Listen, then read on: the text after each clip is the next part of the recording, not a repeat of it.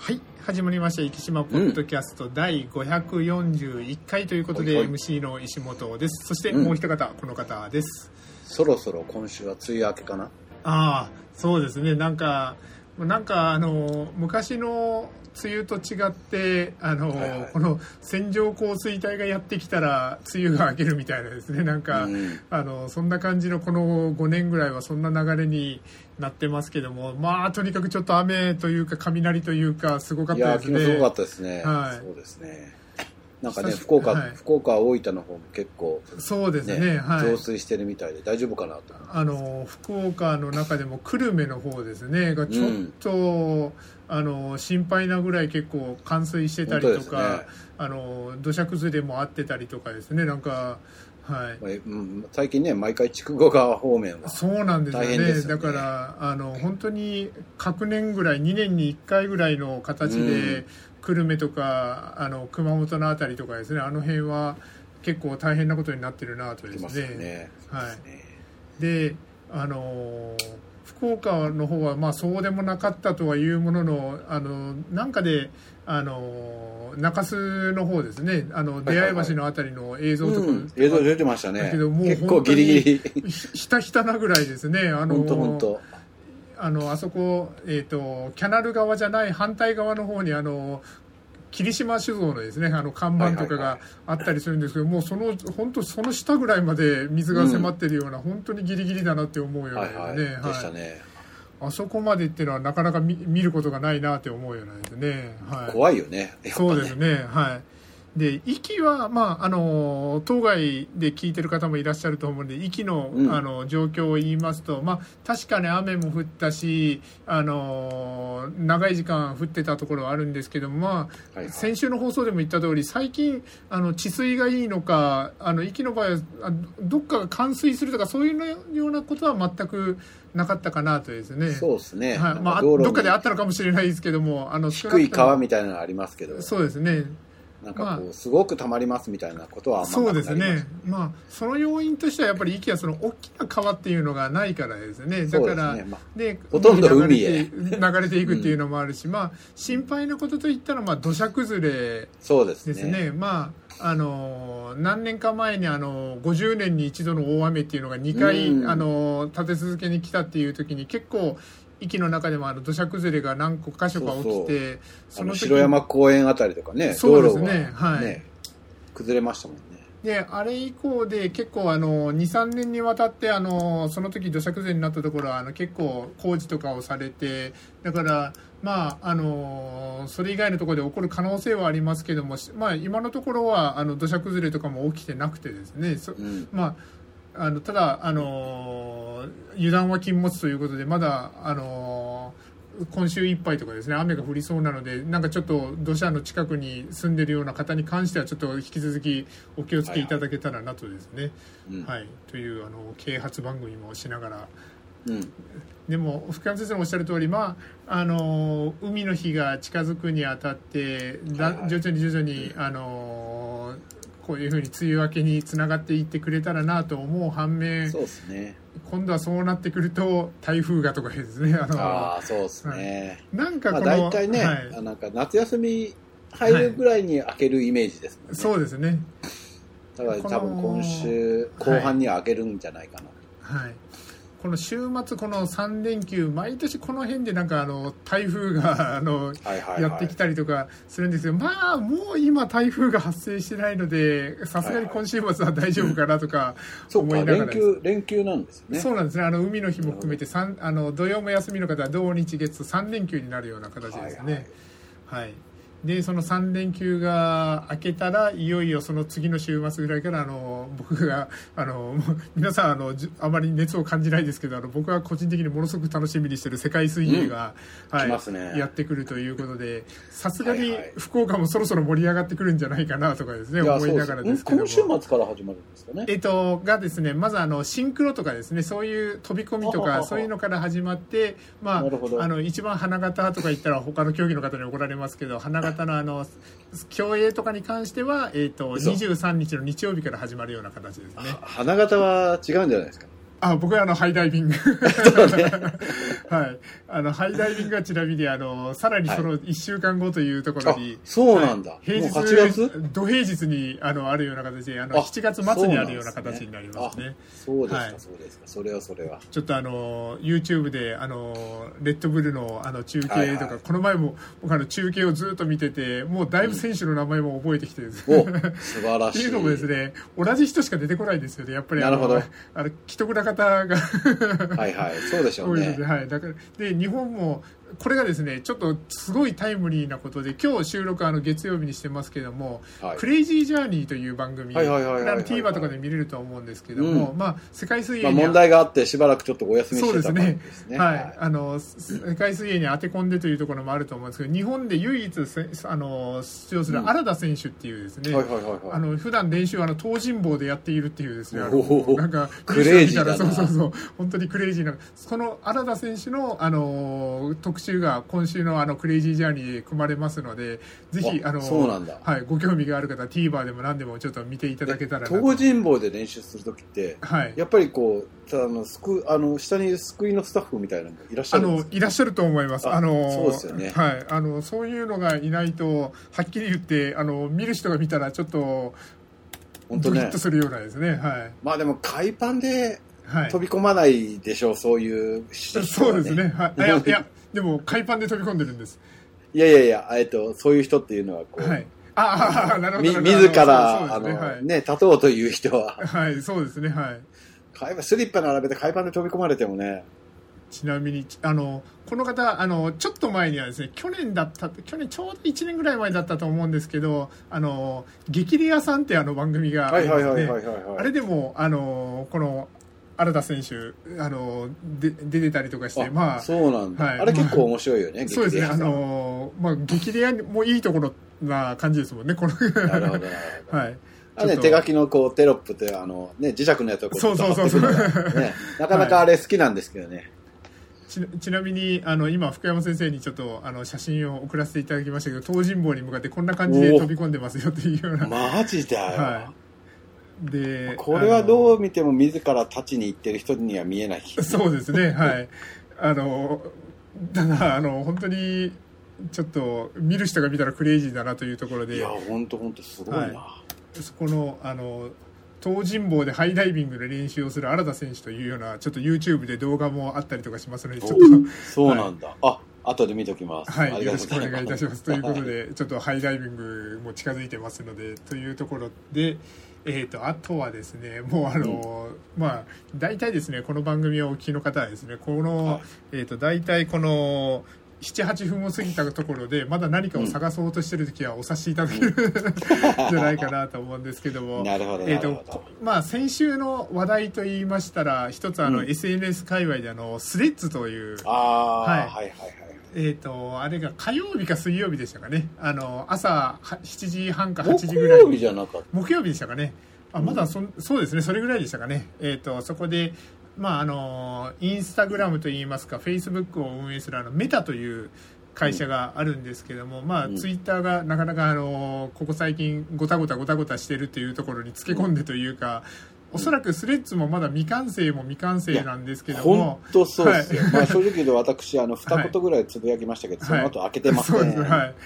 でまあそこはおそらくツイッターがあの先週末ぐらいから先先週末ぐらいからごたごたしてるので今がチャンスとばかりに、まあ多分のそうですよね。そう多分まだあのほぼ未完成な状態ではあったんですけどもあのとりあえず今ユーザーを囲い込んでやるというようはいはい。なタイミングで、はいあのスレッズという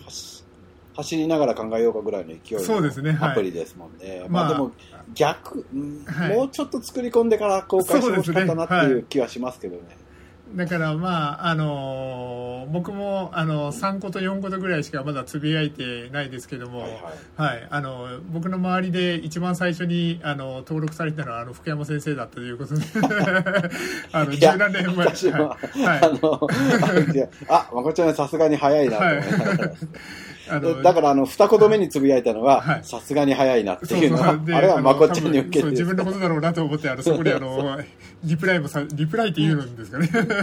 はい、もうさせていただいたところで、はい。まああのースレッズが、あのーこれがあのこれから、あのーユーザーを増やしていくというよりかはツイッターが減らしていった時にまあまあそういうことですよね あのスレッズがあのどれだけあの拾えるかっていうのはですね、そんな感じになっていくんじゃないかなとですね。まあねあのツイッタータイムリーに情報収集するにはすごくいいツールなのでそうなんですよね。はい。それと同じような形まで持っていければねはい。もともとインスタは10億人のユーザーがいるし、はい。ツイッターはなんだかんだ言って2億5千しかいなかそうなんですね。はい。うん、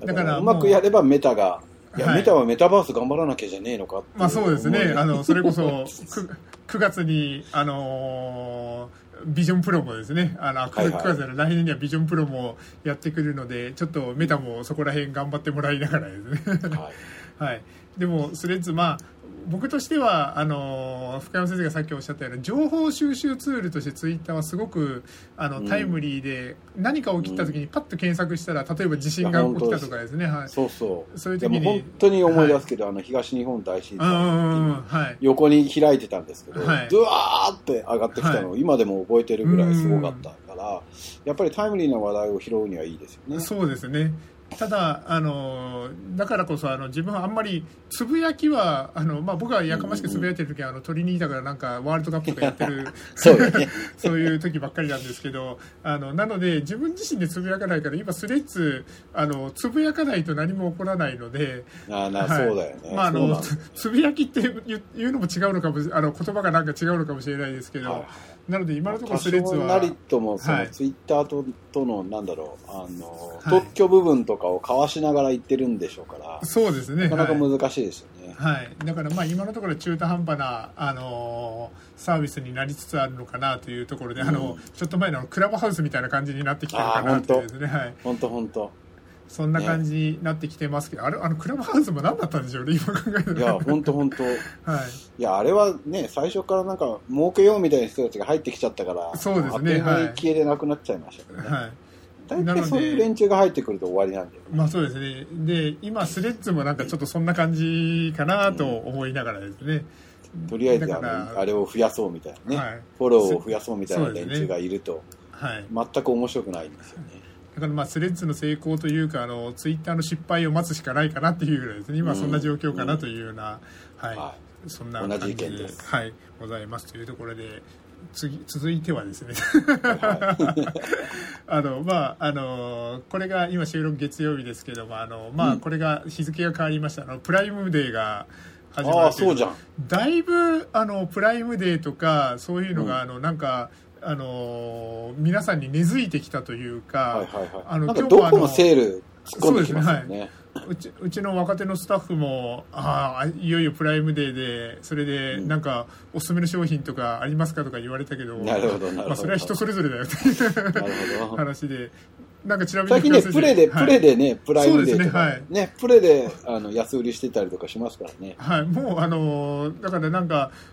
あの先行品みたいな感じで出したりとかするからそうそうそうもうそれだったらもうこれ4日間プライムデーやればそいういじゃんそう、やればいいじゃんって、そうそう、思う思思いますけどあのあのポイントの付け方とかですねそこら辺では、はいはいあのアマゾンとしてもいろいろあるんでしょうけども、う。まあまあ、そうですね。なんかちなみにこのプライムで狙われているものとかは？いや、狙っては今のところはないですけど、なんかマックあたりなんかとは思いつつも、なんか悩んでるところです。なるほどですねなんかあの個人的にはあのいつもあの欲しいものリストにプライムデーっていう欲しいものリストに入れてるのでなるほど、なるほど。あのそれをあの生活用品とかもあるのでこのタイミングでって狙いながらもちょうどあのウルトラマラソンもエントリーも近づいてますのでなるほど。あのちょっとウルトラマラソンに向けてのシューズを1個買おうかなとかね。そうそういうのいいかもしれないですね。はいだから僕はあのプライムデーはなるべく衝動買いをしないようにあのプライムデーリストに入れたものを着々と買っていくっていうぐらいなるほど、なるほど。それは賢いかもしれない。そうですねそういうようなやり方をしてるんですけども、まあプライムデーでパッはいと、あの、ポチっちゃって、ああ、しまったって思うやつとかがね。おそらくあのセールに出てくるものに関してはあの、この後なんかアップデートがありそうな商品とかねそうそうそうそう。そういうのがどうしても、電子機器系はやっぱそういうのしか出てこないですよね。はいねまあ、わかりやすく言えば在庫一掃セールみたいなですね、まあまあそんなね。あの特色もあるでしょうから、うん。はい。まあ、こう、型落ちでいいやと思ってる人にはいいそうなんです、そうなんです、はい。だから例えばあのアップルウォッチとかですね。そういうのあの、うんうん。うちの後輩とかもあのちょっと型落ちを狙いながらとかですね、うんうんうん。でも私たちはい、私たちはあの9月にちょっとお布施をする可能性があるのでちょっとここで あのセーブしてからなとそうそう。思いながらですね。はい。はいというところでいい加減あのトークテーマにあのやっとトークテーマなんですけども今日のトークテーマはですね、ちょっと、はいはい。あの由来が僕にはあるんですけどあの、はい。今知り合いが観光に来たらというところで23週間前にあの福山先生があの紫陽花園に行かれたとかですね。はいでコロナ禍もまあ5類か2類から5類になってというところで、まあ、知り合いが観光に来たりなんていうのところも少し増えてくるのかなというところで、3年前と違って今だったら、あのこの知り合いが観光に来たらどういうところに案内するかなみたいなところっていうのもどこだ？はい、実は言うとあのいとこが、あの今日明日とですねちょっとあの今壱岐に来てましあて。そうなんだ。はいあのえー。まあ、美容室を経営してるので、はい社員旅行で12名引き連れてお、はい、素晴らしい。やってくるというところで熊本から来るんですけども、あのはい。はの波を心配してたけどあのはい。風も強いしとか心配してたけど、い今日はあの熊本から福岡にやってくるのがい一番大変だったと、はい、そうかもしれない。そうそう久留米を乗り越えてくるのがすごい大変で船も結局、あの午前中着く予定がひあの夕方に着くことになってとかですあねちょっといろいろ予定変更もあったんですけどもさあじゃあ壱岐の観光なんかいいとこあるって言われた時に、うん。さあ今どこを教えようかなっていうところまあやっぱりベタに猿岩には行ってほしいなとはまあまあまあ思ったりとかですそこはね、はい。まあ、とりあえずそこは押さえておいていいでしょう、はい。あ今日なんか雨雨上がりだからやっぱ海とかがこう濁っちゃってちょっとこそうなんですよ。でもおっしゃる通りねで、はい残念な感じがしますけどね、やっぱこう晴れて、はい。晴れピーカンで、はい。あのあの綺麗な雨上がりじゃない時に来た時の海とはい。印象は全く違うでしょう。からそうですよね。やっぱりあの白砂青松と言われるあのこの筒木浜とかですね、あそこはやっぱり晴れてなんぼみたいなところがどうしてもやっぱりあるかなとですね、だからやっぱあれね、はい。あの勝本の辰野島とかのあの船もはい。やっぱり濁ってるのかなって思いながら、まあそうですね。ただあの明日それこそあの辰野島渡船に乗りたいなって言ってたので、はいはい。はい。今日だったら厳しかったかもしれないですけど明日だったらまあなんかどっかのタイミングで行けないかなとかですね、うんうんうん、いはい。けると思います。あとはあの結構やっぱりこの3年間であの店が増えたからですね。あそうそうそう。お店は増えたんですよね、はいあのまあ、最近で言えばあの木4ビルとかもそうですし、うん。あのちょっとこの後、まあせっかくなのであのここでニュース的な話もちょっとしますとあの7月店舗再オープン長崎壱岐島で半世紀以上愛される、おー。続けるウニ飯食堂、腹ほげが事業承継ということで、結構まあ今あの M&A だったりとかもそうですし、うんうんうん。あの M&A って言ったらなんかあの企業買収みたいなですね。なんかそういう、うん。あのちょっとネガティブな捉え方をしてる日本人日本では特にちょっとそういう捉え方をされてることも多いと思うんですけど、ハゲタカハゲタカやっぱりイメージが。某某村上さんだったりとかね、うん。某ホリエモンだったりとかそこら辺の印象で M&A ってにすごくなんか悪い印象を持たれてる方も多いかと思うんですけども、まあ、前向きなあのこういう事業承継ですね。あのどうしてもあの高齢化されてなかなか継ぐ人がいないとか、うん。よくあの言えばあの例えばあのすごく美味しい店があの大将が年を取られて辞めるって言った時に、常連の方がそれをあ引き継いであよくねラーメン屋はいさんとかで聞きますよね、そうですよね、うん。あれもあの、まあ、あの形を変えて M&A まあいわばです M&A やはい。もんね、ですよね、まあ、それに近い形であのただそういう事業承継をあのカップリングするっていうようなですね会社とかも増えてきてて、あの結構医療法人もあのちょっと余談になりますけど医療法人にもまあまあそういうアプローチが多くてもう本当にはいはい2日に1回ぐらい営業の電話とか営業のファックスが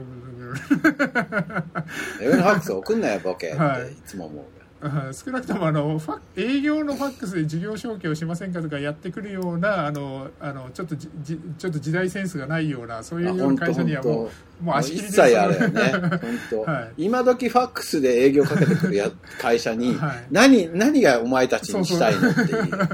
お前たちに連絡することなんかねえよそうですよね。もうおっしゃる通りで。なのであのその時点で逆に言えば隣の電話をするかもしれない。何回送ってくんだよボケっつって、はいもう僕たちには頼まないでくださいってファックスを送ってるのかなとちょっと思いながうん 頭悪いよね、ら、はい、ということで。もさはあれに反応する奴らがいるってことだよね。送ってきてるそうなんですよね。あの、ね。あの、ゲリラ的に、爆弾的に送ってきて、やっぱり引っかかる人がいるんだろうな、とですね。でも本当はあのちょっと話がどんどんずれていきますけどもこのこのコロナ禍でやっぱりあのテレワーク的なそのビデオ会議だったりとかもそうですし、はいはい。あと印鑑をなくしていこうだったりとかですね、はいはいはい。そういう流れそうなんがあのそれがなんか、はい、印鑑で思い出したんだけど、はい。今日あの、いつもこう、海外にしか売ってない薬とかをはいはいはいはい。輸入してるんですよはい。ね。はい。でそうするときに農水省とか厚生省にはい。届けを出さなきゃいけないんですけど、厚生省、まあ、人間薬を、我々、海外の人間薬を動物に売ったときにも、まあ厚生労働省にあの、うん出すんですよ、書類を。はいで、その時に、ハンコがなくなったんです。今日の書類がびっくりした。はいはいはいはいハンコなくなったって思う。はい今までクそうですスとハンコ何回押すんだよって思いながら思ってたんですけど、なくなりました。あの国県レベルになったらもうだいぶハンコがなくなってきた印象がありますね、うんそれはなんか死にトゲがあるんですよね。そうです。だからこれはあのハンコを押すのが面倒くさいとかぼ僕はそういうことを言ってるわけじゃなくてこれをすることによって、うん。あのメールでやり取りができるんですよね、はいはいはい。はい、だからあのファイルレベルあの PDF レベルでこう送ったってそれでただあの印鑑がいるものに関しては郵送だったりとか直接ご持参くださいにやっぱり一応ね、税関さんはね、ね、今までもね、なんかメールで、あの、よくなってた。はいはい。ここ2なるほど。年ぐらい。はい。はいだからこう税関で止められて、申告書を書いて、はい許可書が来て、それを、はい。今までは郵送で送ってたんですけど、はい。3年ぐらい前からかな、あのはい。電子メールでいいですよみたいな話うんになって、はい。だいぶね、簡素化されてきましたけど、この3年あの国県レベルに関してはだいぶそれが、あのなってトゲがあるね。トゲがある。ほとんどの書類があの PDF メールで済むようになってきたっていうところが、はいありがたいんですけども、国県に関してはですね、はいはい。というところであのちょっと記事に戻ろうと思うんですけども、はい、あのウニ飯食堂原ほげさんとあの、うん。株式会社パッションクリエイトへの事業承継が実現いたしましたというところで、うん。これ僕全然知らなかったんですけども2020年7月にあの事業承継番組株式会社フット後藤多分フットボール後藤フットボールアワーの後藤さんだと思うん思うんですけども、GoTo 事業承継というですねあのテレビ西日本の後継者募集コーナー番組の募集コーナーで原ほげさんがあの取り上げられて放映されていたと。そうなんだ。はい。へーというところでその中で、えー、とご夫婦があの事業への思いだったりとか海飯海飯の魅力がこの番組の中で取り上げられたらしいんですけども、うん。それがきっかけでこのパッションクリエイトさんがあのちょっとこの事業承継をしたいなというところで、まあ、ハロゲさんハロゲ、えー、と食堂さん自体はその昨年秋に1回閉店してたんですけども、うん。あのこのあ関東を中心に飲食事業をとあの手掛けるパッションクリエイトさん、えー、と港区に本社があるらしいんですけどもこちらがウニホゲ食あのウニ飯食堂原上さんを先ほどの番組で知られたというところで、えー、と2023年5月に承継が決まってこのウニ飯が後世にも伝えられることになりましたすと。ごいね。はいこういうの港区のが会社が生き生きの飲食店を経営するってすごいよね。だからこういうのがやっぱりあの今後に向けてですねあの正しい M&A と正しいっていう,、言い方が正しいのかもわからないですけども、うん。理想的な M&A のやられ方なのかなとですね、はい、まあね、地元に雇用もそこで残るでしょうしね。そうですね、はい、でそれで、まあ、あのこの原桶食堂さんといったらもうあの何度も言います通りこのウニ飯っていうのがあの、うん。すごく有名だったのでこのウニ飯のレシピを引き継いで、腹ほげ定食だったり生ウニぶっかけ定食といったあのメニューそれに加えて夏ならではの新商品かき氷も用意しております。ということで、はい。なんかね、有名なかき氷店のかき氷に。なるほどね。なるほど。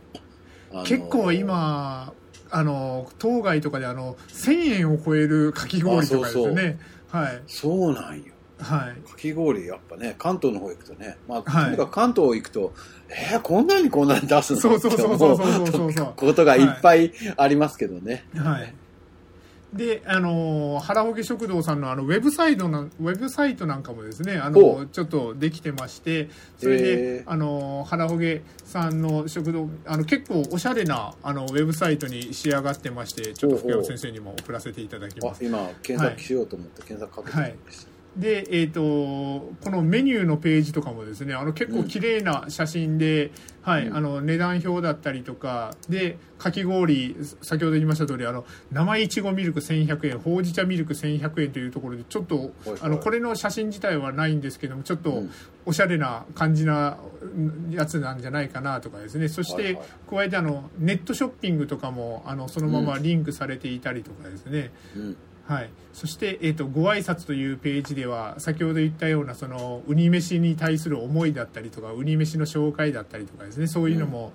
載ってたりとか、あと結構これあの駅にあの来られる方あるあるなんですけどもあのうん。11月ぐらいに来てからウニないんですか？とかですね。あのそういうはい、ような話とかもありますけど、あるよはい。ウニとかの漁期ですね、あのーこれぐらいの時期にウニは漁取れますよとかですね、そういうのの紹介があったりとかですね、あのーこれを見ていただいて、原桶さんの情報だけじゃなくて、息の情報とかもちょこちょこあの手に入れていただけるというところで、はいはい。はい、それであのなかなかなかったあの駅全体のあの紹介なんていうのはありますけどこの八幡地区げのあの紹介みたいな感じで左京花だったり原鉾地蔵の紹介が載ってたりとかですね、うん。はい、そんな感じであのいいあのいい感じにまとまってる、あのー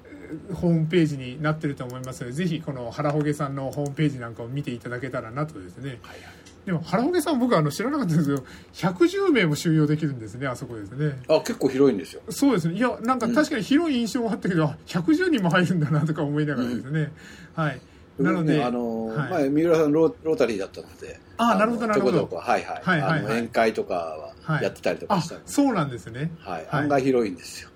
そしてその中で、えっ、と、ちょっとこのホームページのトップページにも載ってるんですけど、ウニ割り体験始めましたということで、ほうほうはい。で、えっ、と、5月上、先ほど言った料期、5月上旬から10月下旬で、あの、うん。紫ウニ2個で500円、赤ウニ1個で500円という形で、うん。これ要予約ということになっておりますので、それこそ、原沖食堂さんのホームページを見ていただいて、このウニ割り体験してみたいなとかいう方はですね、あの、はい。ぜひ、あの、もちろん多分、あの、割らせるだけ割らしてから、あの、食べれないなんてことはないと思います。はい、あのーそれも含めて、えーとあ、ここ書いてますね。雨小屋を再現した体験場にてウニを割っていただき、身を取り出して、その場で食べるもよし、部屋でご飯と一緒に食べるもよし、そのまんまのウニの味をご堪能くださいという感じでいいね。はい、書いてありますので。本当のウニを皆さんに味わってほしい。そうですね。はい。で、あの、ウニ割り体験をされたらですね、なぜウニがこんなに値段が張るのかっていうのもよく分かっていただけると。はい。そうかもね。思いますので、もうそういうあのせっかくあの体験型観光じゃないですけども、うんはい、ぜひでこれもこんな話ばっかりしてたらなんかあの息のあのなんかあの観光に来られた人ばっかりの話になるのかなと思うんですけども、うんあの三浦さあの原ほげさんにはあの三浦さん秘伝唐揚げ定食980円とかですね。そうなんよ。はい。あの、原桶さんの唐揚げって独特で、ああのね、弁当に入ってるの好きな、好きなんよ。あ、いや、僕あの、正直全然印象がなかったので、ちょっとこの唐揚げ定食、あの、ちょっと、まあ、夏時期は観光の方が多いと思うので、ちょっと落ち着いたあはい秋とかですね、そういう時にちょっと。お弁当、お弁当今出されてないんですかね？お弁当にね、入ってるのね。あの、あれ、えっ、と、あそこ、アグリじゃんというか、えっ、と、JA さんとかでですね、なんかあちょっそうそうそうそと、うあの、オレンジ色の腹ほげって書いた、あの、箸はい袋はいはい。あ、そうそうそうそう。の印象がありますよそね。の時ね、必ずね、こう唐揚げ入ってて、あの、はい独特の唐揚げで好きなんですよ。はい単品でも秘伝唐揚げ780円とか書いてるので、ちょっとそ、そんだけ唐揚げをしてるんだったら、ちょっとぜひですね、うんちょっと、あの、僕はあの、JA が近いので、ちょっと覗いてみようかなとですね。はいはい。はい。というところで、この原桶さんの、今日はあの、すごい宣伝みたいになりましたけども、あの、ぜひ原桶さん、あの、ススポンサーの方も。あ、あとですね、そうそう、思い出しました。えっ、と、もしかしたらですね、近々ですね、はい某、あの、ポッドキャストにも、ちょっと某広告をちょっと、はい。あの差し込んでみようかななんていうふうに思ってますので、あのはい某ダダ漏れさんの広告ができましたら、なるほど。はい、ちょっとあの忖度でちょっと入れてみようかななんていうふうに考えておりますので、ぜひ、はいあのこれ私は、あの、こはい今回お中元を、はいえー、ダダ漏れさんを使わせていただきました。なるほどなるほどはい、はいありがとうございます。送っていただいて。というところで、あのー、あの、池、池 FM さんでもこれ2回流れますので、あの、番組、あの、そのまま素材を渡すのに、その中に CM 差し込んでたら、あの、池 FM さんの流さざるを得ないと思いますので あの、ぜひ池 FM で流したいということは、こっそり教えていただけたらと、はい、思いますので、この辺で、はい、今週の生島ポッドキャストを終わりたいと思います。